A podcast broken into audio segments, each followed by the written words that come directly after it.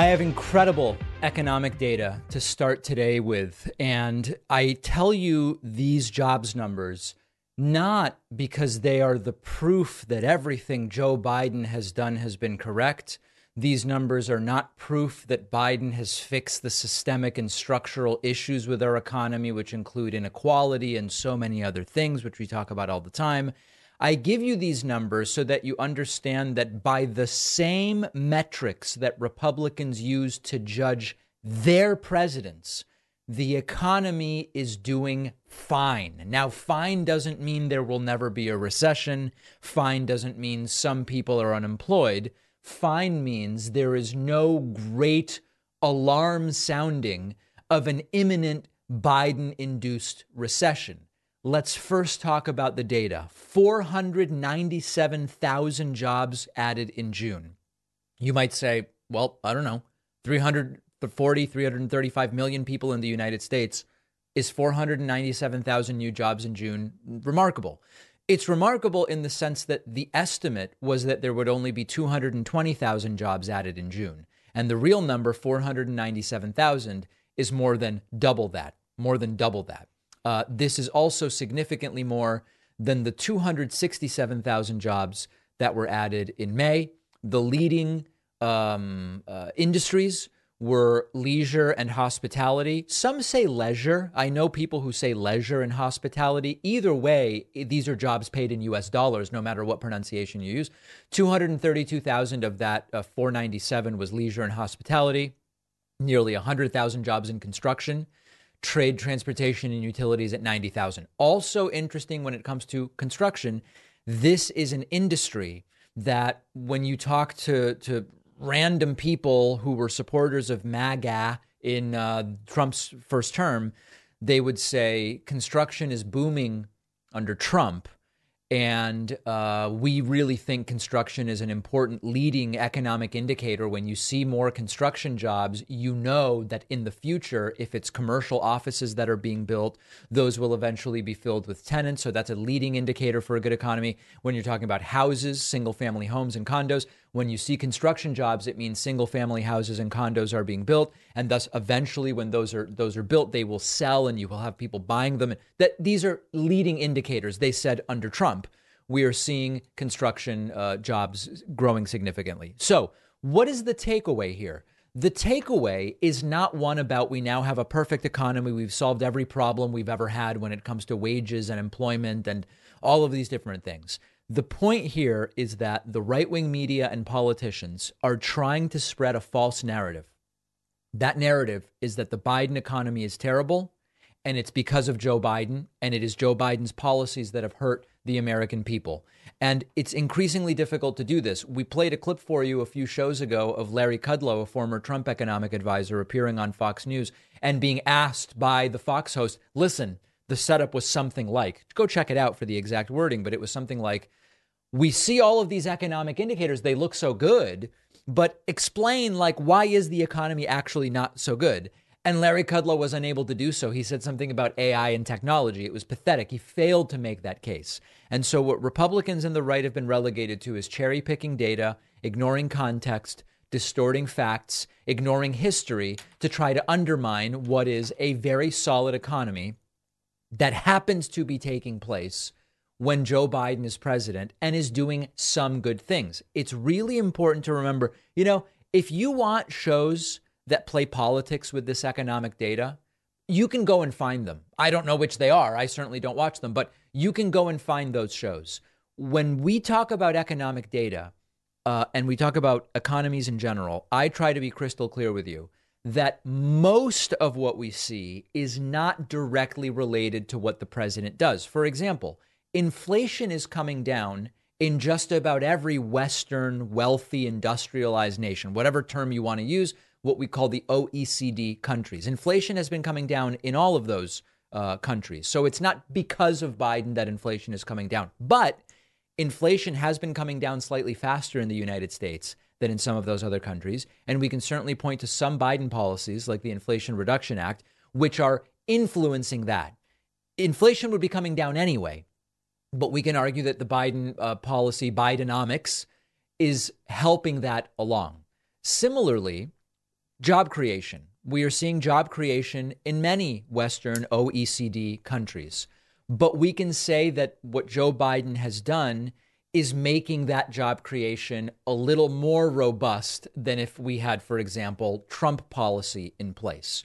It's also really important to remember when we look at the economy that economies don't perfectly overlap in terms of their movements with presidential terms. It is true that if you look back at the last 100 years or 120 years, it is true that we tend to see higher job creation when there's a Democrat in the White House. We tend to see better stock market performance when a Democrat is in the White House. We see lower unemployment when a, a, Democrat is in the White House.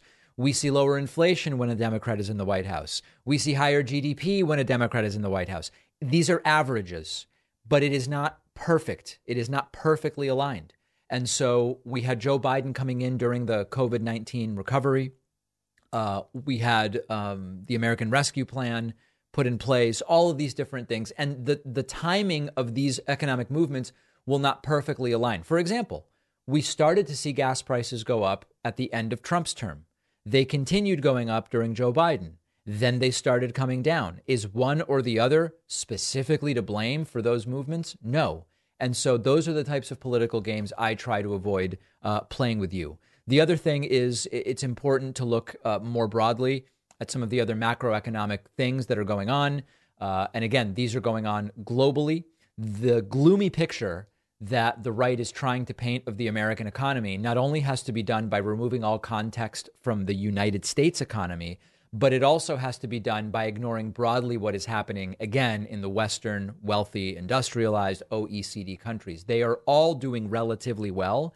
And that makes it even harder to believe data aside, right? If you ignore the data that says things are looking okay, it's harder to believe that things are uniquely bad in the US when we see a generally positive trend in most of these Western economies. So we're going to continue following these numbers. The bottom line is this is not a terrible economy, it's a pretty good economy. It's interesting that Joe Biden has been able to actually get done as much as he has. Uh, uh, given the level of opposition that Republicans have put forward. And I would actually go further the economy would likely be even better were it not for the obstruction of Republicans, many of whom voted against the things that Joe Biden tried to do and has been able to do, but now want credit for them, as we talked about last week. Let's talk about political fundraising. We've been looking at polling, but we have not been looking at fundraising. The second quarter just ended. The second quarter is April, May, and June. And we have some very interesting new fundraising data. I do not yet have Joe Biden's fundraising data for the second quarter. When I have it, I will tell you what it is. But Donald Trump's fundraising has exploded significantly in Q2, assuming, of course, that the Trump campaign is being honest in their reporting. Trump pulled in, per Politico, more than $35 million in the second quarter. That is nearly double what Trump raised in Q1 and suggests, Politico writes, that the indictments are helping with fundraising. And the article goes into detail. In Q1, Trump raised just under $19 million. In Q2, Trump raised more than $35 million. Important to note the Joint Fundraising Committee is split between Trump's official campaign and his leadership pack, Save America. At least in theory, the Save America pack is meant to raise money for people that Trump endorses or supports. Um, the official did not break down how much of that 35 million went to Trump versus the pack. but the most recent fundraising solicitations direct 90% of each donation to uh, Trump's campaign and 10% to the Save America PAC. The PAC, by the way, also lately is focusing spending on non campaign activity like paying for Trump's legal bills. So there are a few different things to talk about here. First and foremost, the average donation was $34.20. We have people who can only afford to give about 30 bucks paying for a billionaire's legal fees, a billionaire who has a private jet. They are sending money to a guy with a private plane for his legal fees because of all of the crimes he allegedly committed and all they can really do is 30 bucks because statistically they can't meet an unexpected $400 expense that they might be presented with. That's insane. That is insane. And grift after grift, you know, I hate to do this sort of like uh, caveat emptor, a fool and their money are soon parted. We can't have a nanny state protecting these people. Like I, I, I don't want to go in that direction. But after the grift of 2016, where Trump raised money, money, money, despite saying, I don't really need any money, I'm rich enough to run on my own, with all of these promises that he didn't meet. And then he ran again in 2020, saying, I'm making the same promises all over again, even though I didn't meet them in the first campaign. This time I will, and people donate. And then Trump loses. And then Trump says, hey, now I need your money in order to overturn elections and do forensic audits where we're going to look ballot by ballot for bamboo fibers or barbecue sauce or, or, or whatever the case they were looking for. And also for filing lawsuits. And then half of that, 70% of that, went to paying Trump's campaign bills. Grift after grift after grift. And now he's doing it again, and they're still donating money for legal fees. Um, at this point, I don't think there's anyone who can protect these people. And probably we shouldn't even continue trying. I want to hear from you on that question. Should these folks who continue to donate money to the obvious grift, should we even care at this point? Or at some point, is it a matter of personal responsibility, like Republicans love to say, and they need to be parted with their money if they are going to fall for it again? Let me know what you think. We are going to keep an eye on the Biden fundraising numbers. Also, as far as fundraising, this is a very interesting report from Axios from yesterday called Democrats Amass Early War Chest for Brutal 2024 Senate Map. Uh, the 2024 Senate map is not a great map for Democrats. Remember that with 100 senators in the Senate, uh, every two years, a third of them are up for reelection. The terms are six years long, but these are sort of overlapping classes in the Senate. The third of the Senate that happens to be up for reelection in 2024 is not particularly good for Democrats. What is very interesting is that a number of uh, a number of prominent Democrats are doing really well in terms of fundraising. Senator Bob Casey in Pennsylvania has raised more than $4 million. That's his best fundraising quarter ever. Senator Tammy Baldwin from Wisconsin, first openly LGBT woman in the Senate, raised over $3 million. That is also a record high. Adam Schiff broke the record for uh, second quarter Senate fundraising. Remember, he's a member of Congress, but he's running for Dianne Feinstein's seat, which he will be vacating. These are stunning, stunning, stunning numbers. But there are many Republicans who are doing well as well. In Nevada, retired U.S. Army Captain Sam Brown uh, is likely to launch a Senate uh, campaign uh, against the Democrat there and that potentially is going to uh, do well in terms of uh, fundraising. There are Republicans who have the potential, with major Republican Senate campaign support, to also do well. But the encouraging sign here is it do, it right now. If we want a proxy to enthusiasm for 2024, we would look at fundraising. I don't have the Biden Q2 numbers, but I do have some Senate Q2 numbers, and they look very good particularly considering that it's July of the year before the election. Hope is not lost, and the Senate could end up being okay in 2024. That's where we'll leave it. We'll take a quick break. After this, I am going to talk about Threads, the new Twitter competitor. We're going to talk about so many different things. Glad you're with us today. One of our sponsors is Zippix nicotine toothpicks. Don't you think it's time you stopped putting smoke? And vape oils in your lungs, Zippix toothpicks are a convenient way to curb the nicotine cravings.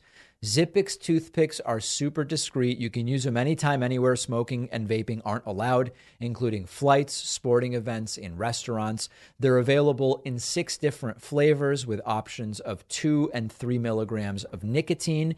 If you're not a nicotine user, Zippix also offers caffeine and B12 infused toothpicks, Zippix has already helped tens of thousands of customers ditch the cigarettes, ditch the vapes. They might be able to help you too. If you're a smoker or a vapor, give Zippix toothpicks a try. Your lungs will thank you. Go to zippixtoothpicks.com today. Save 10% with the code PAKMAN10 at checkout. Just remember you must be 21 or older to order. That's Z-I-P-P-I-X toothpicks.com. Use promo code PAKMAN10 at checkout for 10% off. That's PAKMAN10. The info is in the podcast notes. One of our sponsors today is BetterHelp. Uh, viewers of the show, listeners know I'm a big advocate of therapy. Uh, I think it's important to make it more accessible, remove any stigma that might be associated. We all carry around different stressors, big and small.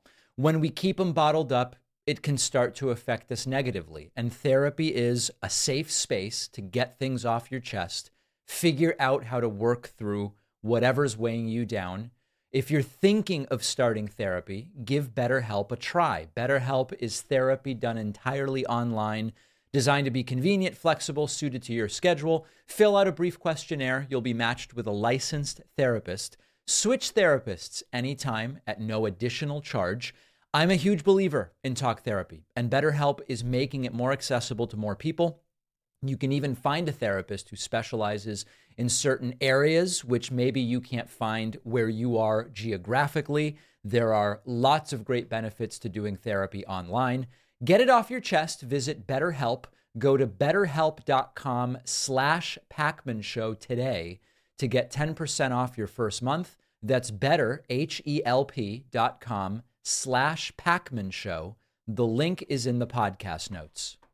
We've talked on the show about how internet service providers have been logging everything their customers do online and selling that data. Tech companies use trackers in websites and apps to collect your data. You can shield yourself from all of it by using a VPN every time you connect to the internet. The VPN I use is Private Internet Access. It's the only VPN that has proven multiple times in court they do not log your activity. Our sponsor, Private Internet Access, hides my IP address, prevents big tech from being able to paint a picture of who I am and what I do online, and it works for all of your favorite streaming platforms like Netflix and Hulu to access shows and movies normally only available in other countries. It's one of the only VPNs that works for peer to peer file sharing and the best part is you can protect unlimited devices with just one account. Going online without private internet access is like leaving your phone unattended in a crowded room. Anyone can just take a glance. My audience gets 83% off. That's just 203 a month. Go to piavpn.com slash David. The link is in the podcast notes. I want to welcome all of our new podcast listeners. The reason I mentioned that specifically is that we just got the June numbers and they are super strong. Even Trump's pollster, McLaughlin, would have to admit that these are very, very good numbers 825,000 podcast downloads in June. Uh, that's the best month we've ever had in the history of the show. And we're pushing towards a million a month as far as podcast downloads.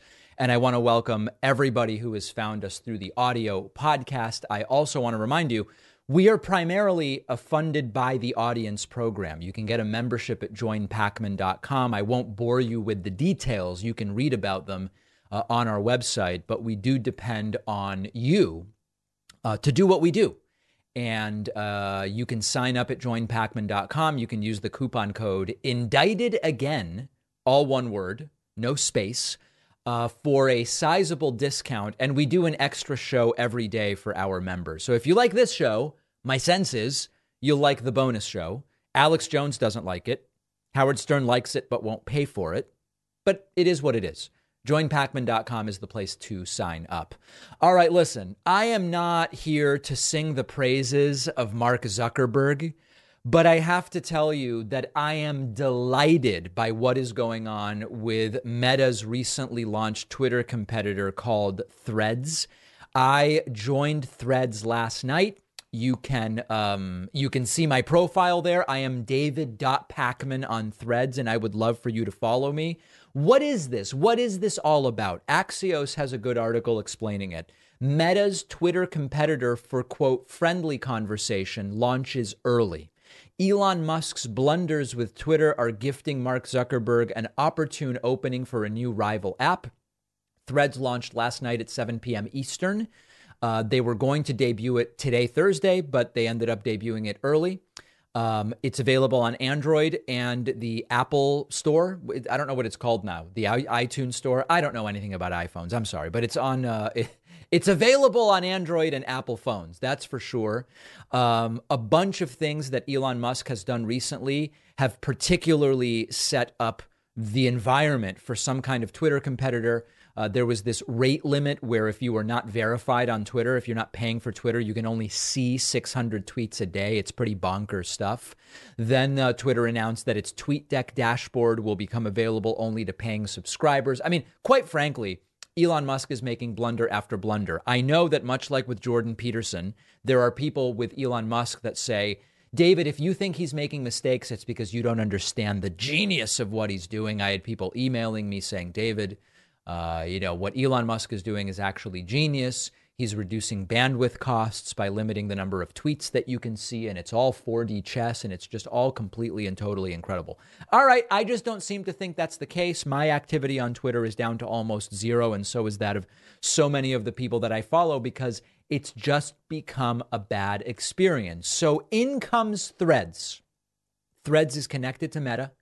You can log into Threads with your Instagram account not only am I now on threads, the David Pakman show is on threads. We're looking at becoming early adopters when it comes to posting our video content there. We're not exactly yet sure sure whether this can be automated in some way from a technical standpoint. If anybody happens to know, please let us know. We're we're working on it and we'll soon be up to speed. Elon Musk's comment on all of this last night was quote, "It is infinitely preferable to be attacked by strangers on Twitter." Then indulge in the false happiness of hide the pain Instagram. Of course, referring to the idea that Threads is seeking to be a sort of more positive environment, less about trolling and insults and this sort of thing. Now, what are my real thoughts about this? Because as as I'm sure you know, if you know me, you know that I am not about picking the right billionaire who's uh, horse I'm going to attach my buggy to, or whatever the case may be. We relying on one possible sociopath to defeat another is not like a thrilling and super exciting strategy for the future of humanity. I am not naive to the undeniable reality that Meta's threads is just another attempt to monopolize the online discourse for profit and control of the narrative. Okay. I mean, like, okay, so Twitter has been failing to do it recently. So now in comes Mark Zuckerberg and whatever the case may be. Are we all pining for another corporate controlled platform? Not really. Am I concerned that what happened on Facebook around recent elections, the spread of disinformation, COVID disinformation, election disinformation, it could just take over threads as well. Of course, I'm concerned about that. Of course, I'm concerned about that. And unfortunately, some of these decentralized sort of attempts to replace Twitter have flopped. Mastodon was one, uh, which, I mean, listen, I got on there within 10 seconds, I knew it was going nowhere. I'm sorry. I know people still email me and say, David, when are you getting on Mastodon? I'm on it. Nobody knows because there's a hundred different servers, and if you're not on the same server, you have no idea. I'm on it. I, I listen. I'm sorry. I'm sorry. Okay, I don't think Mastodon is it. Blue Sky, I thought was very interesting. I was concerned that by limiting the number of new users that could sign up, Blue Sky was vulnerable to something like threads coming forward. I'm still on Blue Sky. Blue Sky now has announced they are pausing new member signups. I mean, it's I, I still am holding out hope for Blue Sky, but it seems as though it's not going particularly well. So, on the one hand, I am thrilled at the idea of a more functional, no rate limits, no, you know, all of this whacked out stuff that's happening on Twitter. I like that. I think that that's a good thing. There's a functional verification system still on threads because it's using the Instagram verification system. I think that these things are good. On the other hand, I can only imagine that Meta's real agenda here is to continue building this uh, uh, environment in which you've got Facebook and WhatsApp and Instagram and threads, and they're building the metaverse and on and on and on. And Meta goes in the direction of dominating our digital lives and, and, and taking away autonomy and potentially hurting democracy. So I'm curious about threads. I'm on threads. We're going to start using it as a tool to promote our content. I'm skeptical. I don't know how Meta is going to ensure that Threads just doesn't end up with the exact same misinformation problems that uh, Facebook uh, and Instagram, quite frankly, had around elections and COVID disinformation. So find me on threads at david.pakman. The show is there at David Pakman Show. It's actually small enough still where I'm seeing everybody who's responding to me. So, like on Twitter, it's a lost cause. It's just totally out of control. On threads, I'm actually seeing everybody. So, follow me there and we'll see what we end up doing with it. Cocaine has been found at the White House. And of course, this is triggering everybody that you can imagine would be triggered. Let's first start with the facts and then we'll go on to the commentary. Politico reports suspicious powder found at the White House when Biden was gone was cocaine, was cocaine, according to Associated Press sources. Secret Service agents were doing routine rounds on Saturday, uh, Sunday, when they found the white powder in an area accessible to tour groups, not in any particular West Wing office. The White House was briefly evacuated Sunday evening. Biden wasn't there, he was at Camp David. And uh, preliminary tests showed it was cocaine, according to law enforcement. Secret, Secret Service agents were doing rounds. They found the powder in this area. Um, the officials are not authorized to discuss the investigation. There was an evacuation at 8:45. Now you might say, why would you evacuate for coke? Before they knew it was coke, they thought it could be anthrax or who knows what it might have been. Uh, they did a rapid test, and it was indeed cocaine. It was uh, the White House reopened, and that is it. Now we're going to be going through some of the typical reactions from the right. And this includes it was Hunter Biden, imagine if this happened under Trump, etc. I want to just put out there I received a bunch of emails from people saying, David, you're not going to cover this. You're scared to cover this. It's the typical thing. If a story doesn't go with your narrative, you ignore it.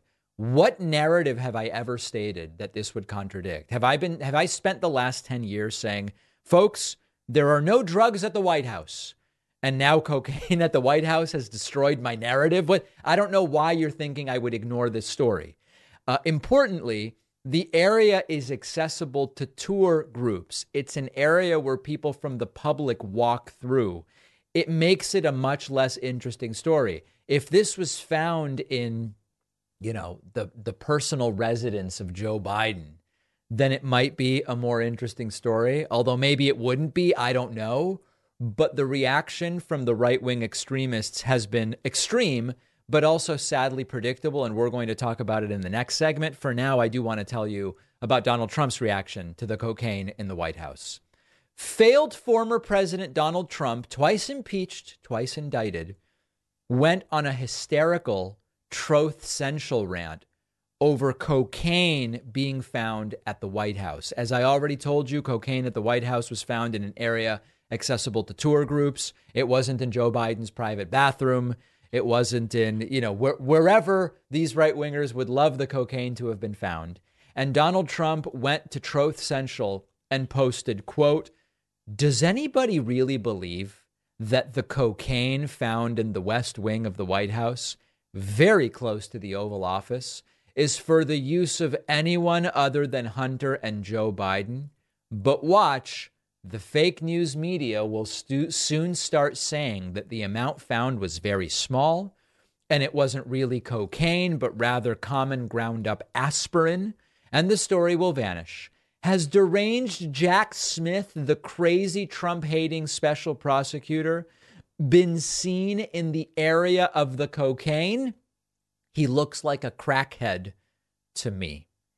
This is really really crazy. I, I want to remind you this is the former president of the United States alleging that cocaine found in the White House belongs to the president Joe Biden and Hunter, and that the man prosecuting him, Jack Smith, is a crackhead, is a crackhead. Now, I think it's important to mention that doesn't really make sense. If Hunter Biden was doing coke at the White House, I don't know that he'd be doing it in an area accessible to the public. It just strikes me as something that he wouldn't do. But the right wing's continued obsession with Hunter Biden is bordering on creepy, and Donald Trump's obsession with Jack Smith is also bordering on possibly stochastically terroristic. I don't know how long it's going to take until someone goes after Jack Smith. And by the way, Trump posted what he believed to be Barack Obama's home address, and an armed man actually showed up there. We're going to talk about that later, not right now. So, Trump losing his mind over co- cocaine at the White House No evidence that it's Hunter Biden's. But later in the show, we are going to talk about some of the other wacky reactions to this bit of news. Really, not a major story. Like I said earlier, I have no reason to cover up this story, but there's also not that much to say about it. But we will look at the Fox and Friends discussion about Coke at the White House after this break. Make sure that you are subscribed on YouTube. We are approaching 2 million subscribers. I really want you to be one of those 2 million. One of our sponsors is Yotta, the free banking app that makes it fun to save money. Just like a regular bank account, you can withdraw your money anytime and it's fully FDIC insured. When you keep your money in a Yotta bank account, you'll have a shot at winning nightly cash prizes ranging from 2 cents to a million dollars. For every $25 in your account, you get one recurring ticket to the nightly prize drawing. So if you deposit $100, you get four tickets every single night without needing to make any more deposits. Yotta also offers some great budgeting features, the possibility of early paydays, a debit card that rewards you with up to 100% cash back, and tickets on every purchase. Yotta members have already won over $15 million. So say goodbye to the traditional savings account with the minimal interest rate. Freakonomics have described prize linked savings accounts like a no lose lottery Download the app now. Start saving for a chance to win big with Yotta, the app where savings meets excitement. Go to withyotta.com slash Pakman. That's with Y-O-T-T-A dot com slash Pakman. The link is in the podcast notes. Are you tired of getting crushed in the market or the volatility? There is some good news, which is that treasury yields are surging. You can now get a whopping 5% yield on treasury bills. That is higher than any high yield savings account that I have seen. But buying US treasuries can be a complicated process, at least it used to be. That's where our sponsor, public.com, comes in. With Public, you can buy treasury bills in seconds right from your phone. Couldn't be easier. Plus, Public will even automatically roll over your investments at maturity. So you have one less thing to think about. Take another thing off your plate. Treasury bills are government backed securities, considered one of the safest investments out there. And when you buy them through Public, they are securely stored at the Bank of New York Mellon, which is the largest custodian bank in the world. No minimum hold periods, no settlement delays. You have full access to your funds whenever you need them. Put your cash to work. Earn that 5% yield by going to public.com slash Pakman. Don't miss the opportunity. The link is in the podcast notes.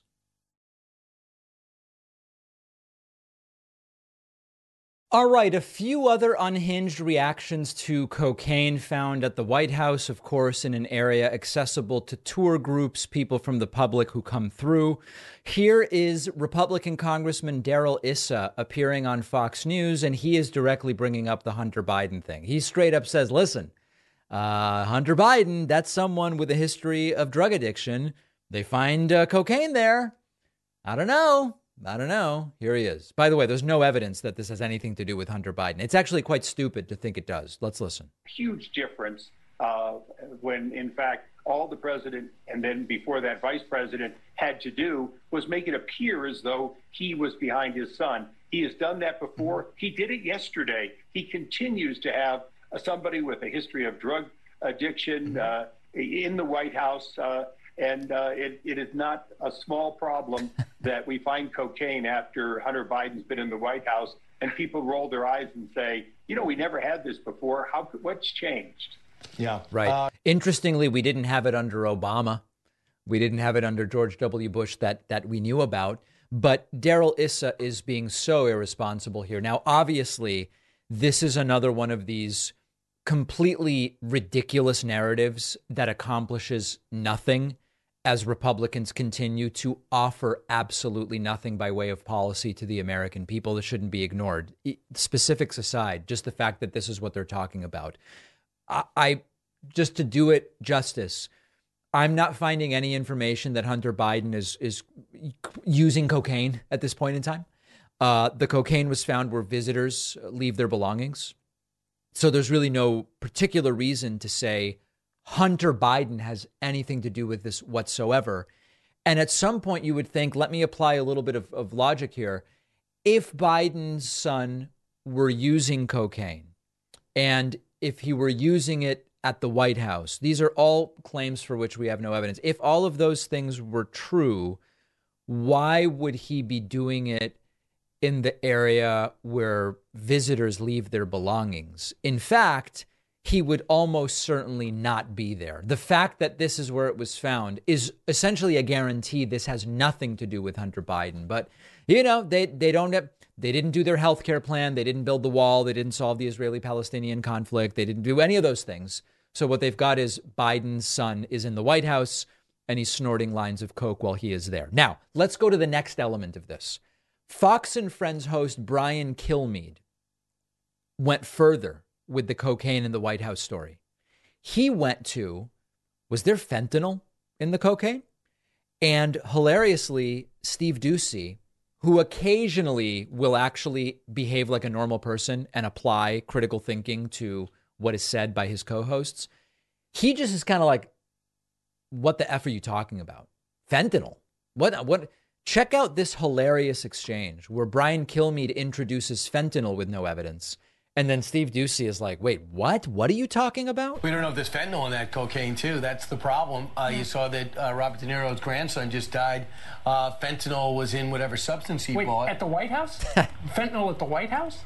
No, no he was saying with unknown powder. That, you know. and kill I actually think Kilmeade is starting to get get annoyed. So you can tell from the body language here. Kilmeade is annoying, annoyed. He is annoying, but Kilmeade is annoyed that yet again Steve Doocy is interrupting his rants. Steve Doocy clearly is getting a little bit irritated that his co host Brian Kilmeade is constantly saying insane things. I'm going to go back. We're only 10 seconds in. Let's play it from the beginning. And again, Kilmeade visibly annoyed that Doocy is like, "What are you talking about, dude?" We don't know if there's fentanyl in that cocaine too. That's the problem. Uh, you saw that uh, Robert De Niro's grandson just died. Uh, fentanyl was in whatever substance he Wait, bought. At the White House? Fentanyl at the White House? No, no he was saying with an unknown powder that you know, I'm saying don't know what's in it. They, they, don't know what's in it. He thought he was buying one drug. Fentanyl was in it. Do we know that fentanyl's in this cocaine? I, it's scary. I, I mean, to the point of Weijia Jiang. Weijia Jiang at CBS said this could have been a non-magnetic powder that could have made it through anthrax. This is a huge national security threat in the press. Well, they're just laughing it off. But what would you expect? I, I hate to tell people, like I really do, but you know, it non-magnetic powder. Yeah, it's okay. It's a threat you do they do tours at the White House. I mean, are are we really? What's the expectation, right? When Kayleigh McEnany says this is a big national security threat and it starts to be uh, uh, sort of an attack on security measures at the White House, if you have a few grains of one of these non-magnetic magnetic powders in the bottom of a pocket, um, no one's going to find that. No one. You can get wanded with a metal detector and you can get a pat down and you can answer a questionnaire. I mean, a few grains of this stuff is going to be very difficult to find. It's not unique to Joe Biden. It's not a particular failure of security under the Biden administration or any of these things. But the look on Steve Doocy's face is really something else there. Um, okay. I think we've said everything we have to say about Biden and uh, cocaine at the White House. I, I just I don't know that there's anything else to say about it. There was cocaine found. There's nothing linking it to anybody in the Biden administration. Right wingers are going crazy saying it's Hunter Biden's or it's some bigger issue. We've talked about it. We're going to take a break. We're going to move on and get on to other things. One of our sponsors today is Replace Your Mortgage. Mortgages are a really interesting thing in the United States. The poor often can't afford them, and the rich often don't use them. Instead, the wealthy use special financial tools to pay off their debts, often in a fraction of the time that it takes for a middle class American to realize that same payoff.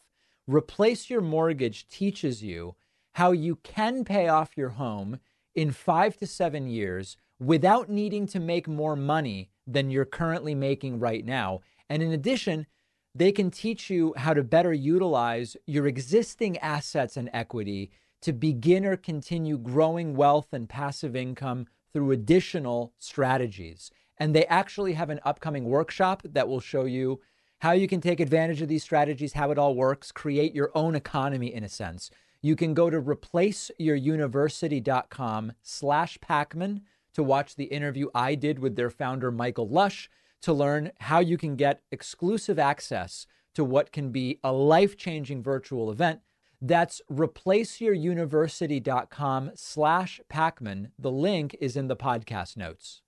Well, the first 24 hours of the children's book have been insane. It is the number one bestseller in its category on Amazon. This is crazy. I don't even understand what's happening, but I'll try to explain it to you. Uh, I wrote a kid's book, okay? Here's the book Think Like a Detective. It's just a fun book to start introducing critical thinking concepts to kids. What is evidence? How do we know that something's true? This sort of thing. Um, there's jokes in it that are more for adults as well. You will see that there is a boy named Ronald. There's a boy named Ronald on one page who looks a lot like a particularly uh, uh, terrible former president. And Ronald lied about the number of kids at his birthday party. You get the joke, okay? You get it. We started making this available yesterday on Amazon, paperback and then Kindle pre orders. All the Kindle ones will come out on Saturday. It's just the way it works. I had absolutely no idea the way that this was going to go.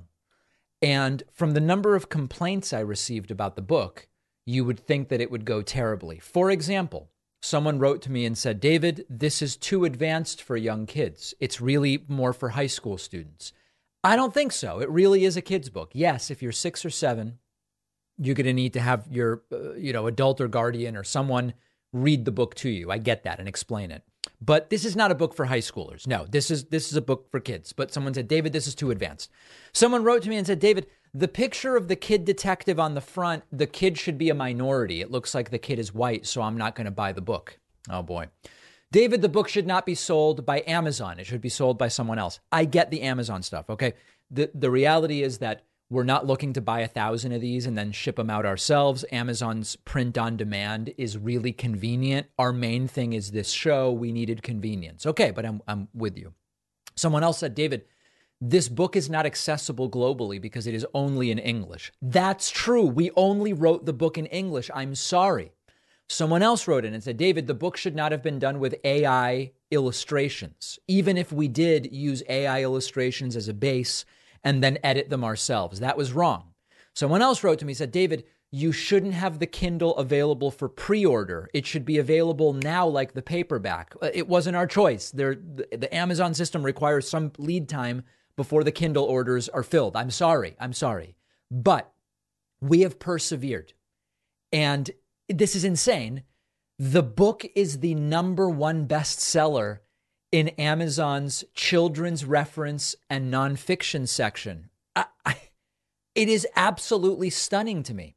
We have fulfilled, I don't know how many paperbacks have been ordered. I only know how many have been shipped. 108 paperbacks have already been shipped, and many more have been ordered. 232 people have pre ordered the digital Kindle version we have received orders from the UK, Germany, Italy, Australia, Canada. Um, it's it's just incredible. It's incredible. That all being said, I do want to go through and just show you some amazing uh, messages and reviews that we got. Braden wrote in with a really good idea and said potential children's book ban. David, huge fan of the new children's book. I think it's a great idea. Plan on buying it. However, how long do you think it will take for Florida to ban it for woke indoctrination? I'd love to hear your thoughts. My friends, I hope someone tries to ban this book. People have been writing to me saying they're going to gift the book to a bunch of libraries. I hope a library rejects it. I hope someone, I have teachers writing to me saying, David, I'm going to use this book in class. I'm going to read this book to my students. The book is not political. Yes, it makes fun of Trump. Okay, but it's not a political book. Little kids wouldn't even realize that. It's like an adult joke. I would love it if parents go crazy because their teacher read this book to students in class. I would love it if a school library and who the hell knows, Tennessee tries to ban the book. I hope they try to ban the book Let's try to make it happen. I think it would be a great story. Okay, now some really great reviews already on Amazon. And please remember, if you order the book, please review it. It's so important. It's the number one thing that determines how it will do. Um, okay, Ex- here's one review excellent secular homeschooling resource. I homeschool my learning disabled son and am excited for this book. All students should learn how to think. I can't wait for the author to publish books about this subject for teens and adults. Beautiful review. Next review will bring tears to your eyes. I see what you did there. Wonderful book for our future leaders. Save the country. Have your children learn about critical thinking at ASAP. Sir, I write this as a big, strong man. I have tears in my eyes with the thought of giving this book to my children. Beautiful, beautiful message. Folks, uh, I don't know how far this is going to go. It really started kind of as a goof but it's now the best seller in its category on Amazon. You can get it on Kindle, you can get it on paperback. Buy copies, distribute them to libraries, give them to your kid's teacher. Say, here's something to read. DavidPakman.com slash book. Let's keep going as we push this into more countries. And uh, please review the book. Let me know what you think, etc. All right, I said we were moving on from the uh, Hunter Biden cocaine story, which has nothing to do with Hunter Biden. Like they're calling it the Hunter Biden cocaine story, even though there is no connection to Hunter Biden. I told you earlier, cocaine found at the White House in an area where public tours go through, and multiple Fox News hosts suggesting it might have something to do with Hunter Biden, despite the fact that there is no such evidence. Here is another segment from this morning. That's why I'm only getting to it now. Julie Banderas interviewing former Congressman Jason Chaffetz, and she does the listen, we're not saying it was Hunter's cocaine. But we're asking questions that nobody else is even willing to ask. I, I, think they already know where it is. I think they're trying to wait for the DNA uh, evidence. That doesn't happen in just a half a day or a day. But the Secret Service, I do believe, knows at this point who this person is. I mean, if you look at the way that they're handling it right off the bat, they're making it seem suspicious. We're not point. I mean, we're just asking questions. The reporters that are there in the press pool, right? But yep. then if you, it's like when Tucker asks questions. Do brown people make the country dirtier and poorer? We're just asking the question. Look at all the other networks, for example, all the major broadcast networks last night, they all led with the cocaine found at the White House. Not one one broadcast mentioned the name Hunter Biden. Now, we're not saying it's Hunter Biden's. We're calling it for what it is. The president's son is a former crack cocaine addict and he's supposed to be clean. He just he was given a slap on the wrist for charges that should have been felony charges. Why? Because he's the president's son. So preferential treatment obviously is a very sensitive topic when it comes to his son. And indeed, cocaine was found in an area in the White House where Hunter Biden has visited. So of course that's going to be a question. And there's no room for joking about it. All the other networks making these stupid jokes about it. There's no laughing matter. Mm, Crack cocaine right. addiction is serious. And this is a serious drug that was found in our White House. Yes, and I, I heard one of those reporters talking about, well, nobody got hurt. What about the development, transport, and all of the other? I mean, that what? is just a ridiculous. He doesn't even know what he's talking about. So, listen, um, it, I got an email from a lawyer this morning who said, you know, David, it is not yet at this point, but it is starting to border on. It's not inconceivable that Hunter Biden may be able to argue that some of these statements are defamatory. Now, Julie Banderas is being sort of careful in that she's saying, we're not saying it's Hunter Biden's cocaine, which of course is code for we sort of are saying it. We're certainly implying it, if nothing else. But okay, putting that aside, a lawyer wrote to me and said, if this went a, another step further, Hunter Biden may be able to uh, uh, sue Fox News for defamation. I don't expect it to happen, but it is compelling stuff. The latest news, by the way, is that there is going to be uh, that apparently they have tapes. There are cameras that are going to be able to figure this out.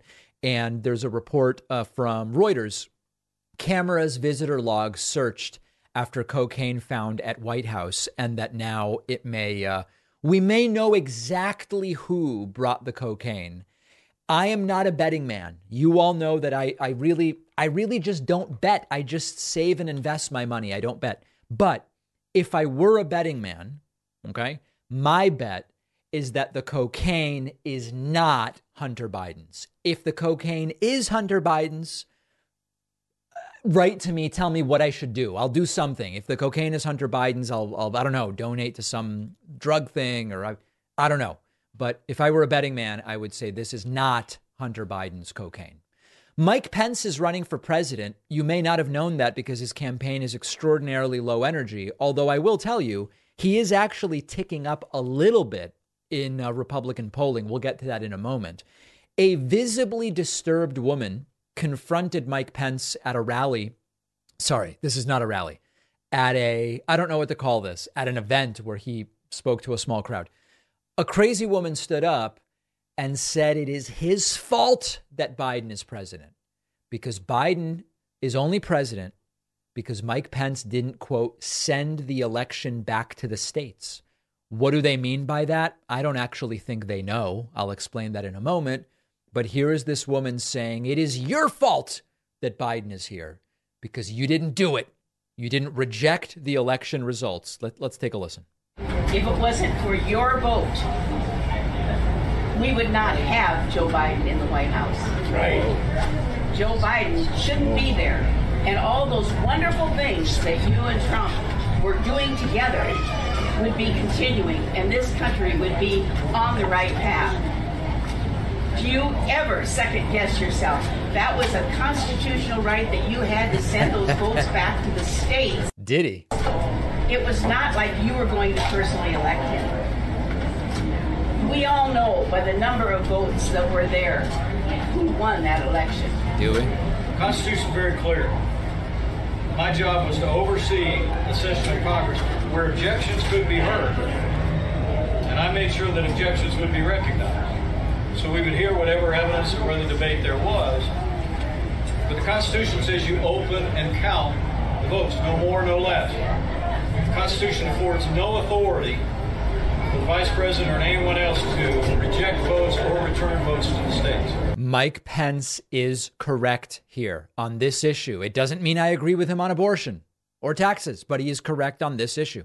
Never been done before, should never be done in the future.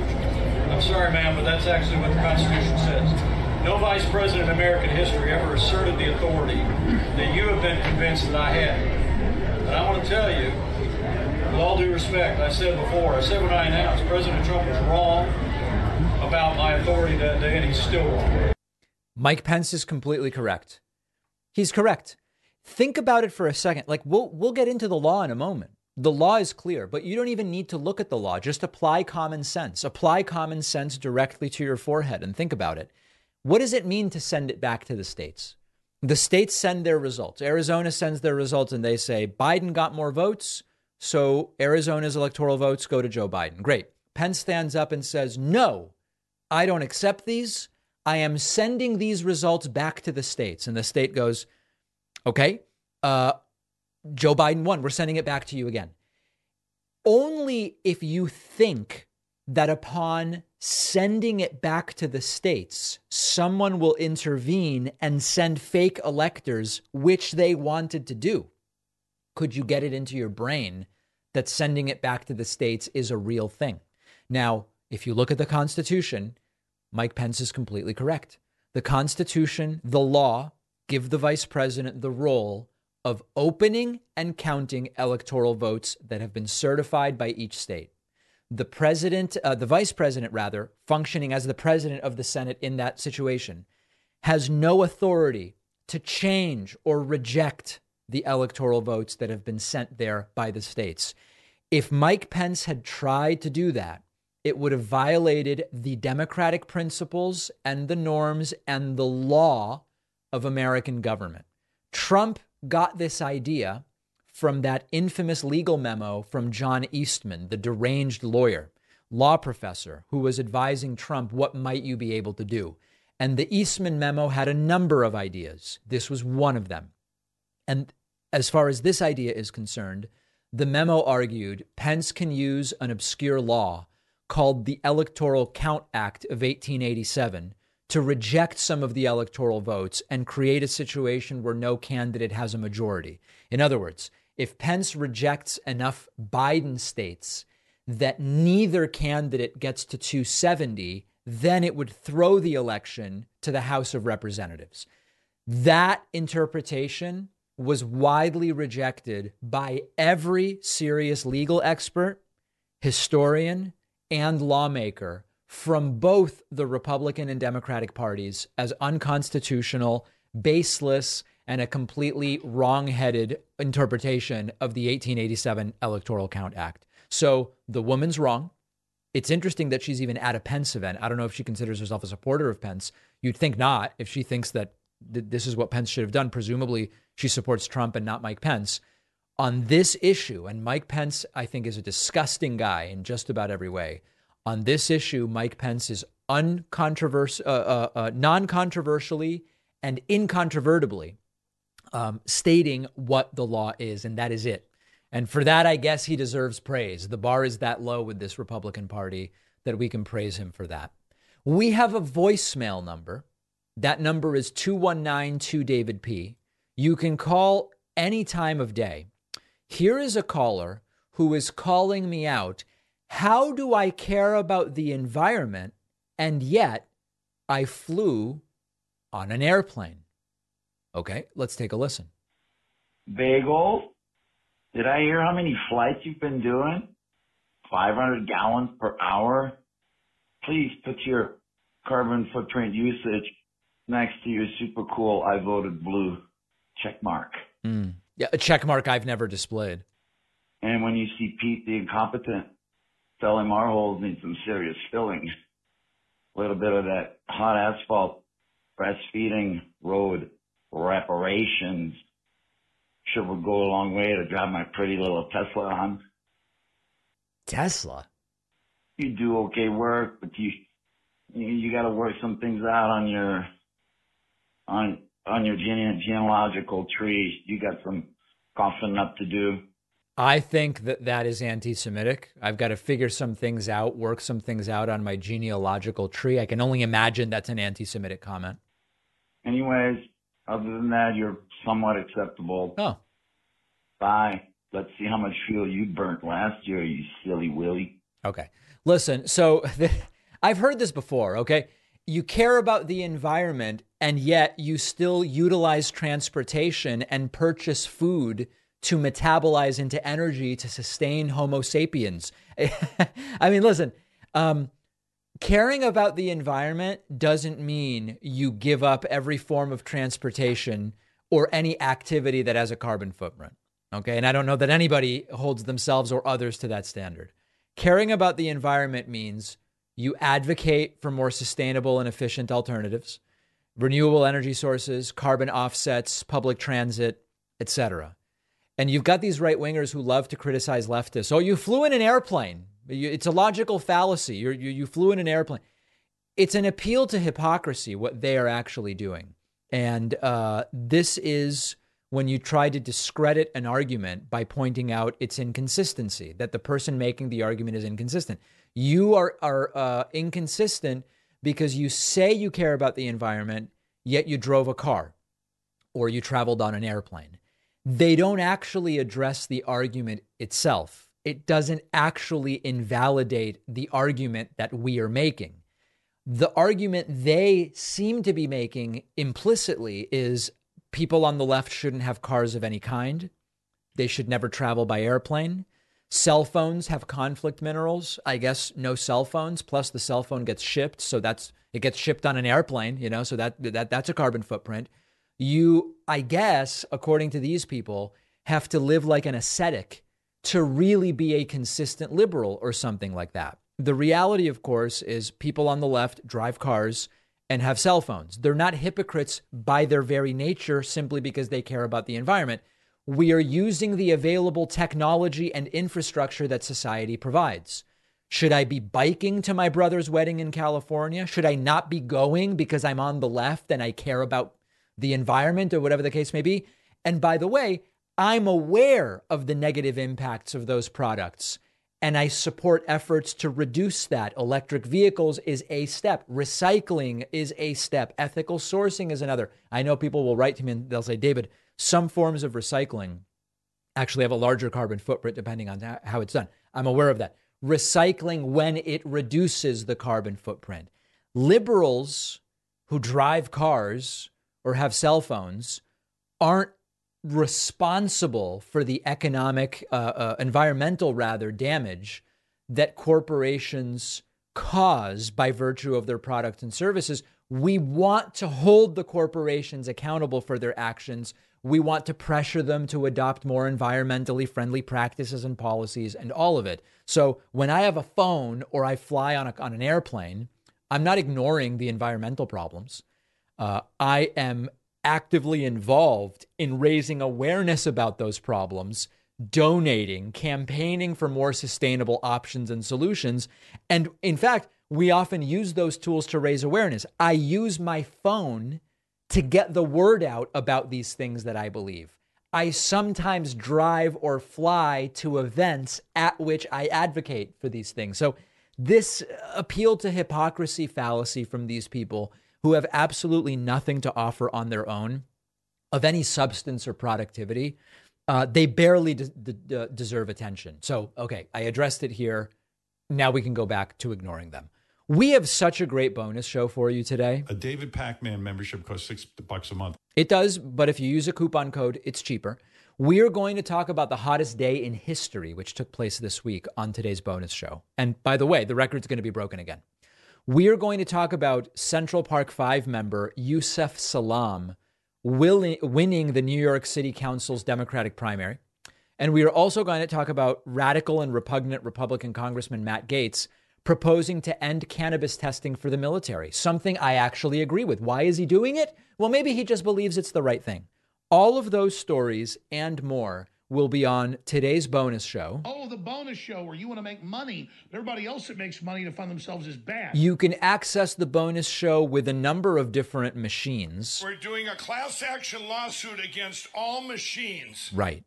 In all seriousness, it doesn't have to end right now. There is more show available today. You don't have to wait until tomorrow.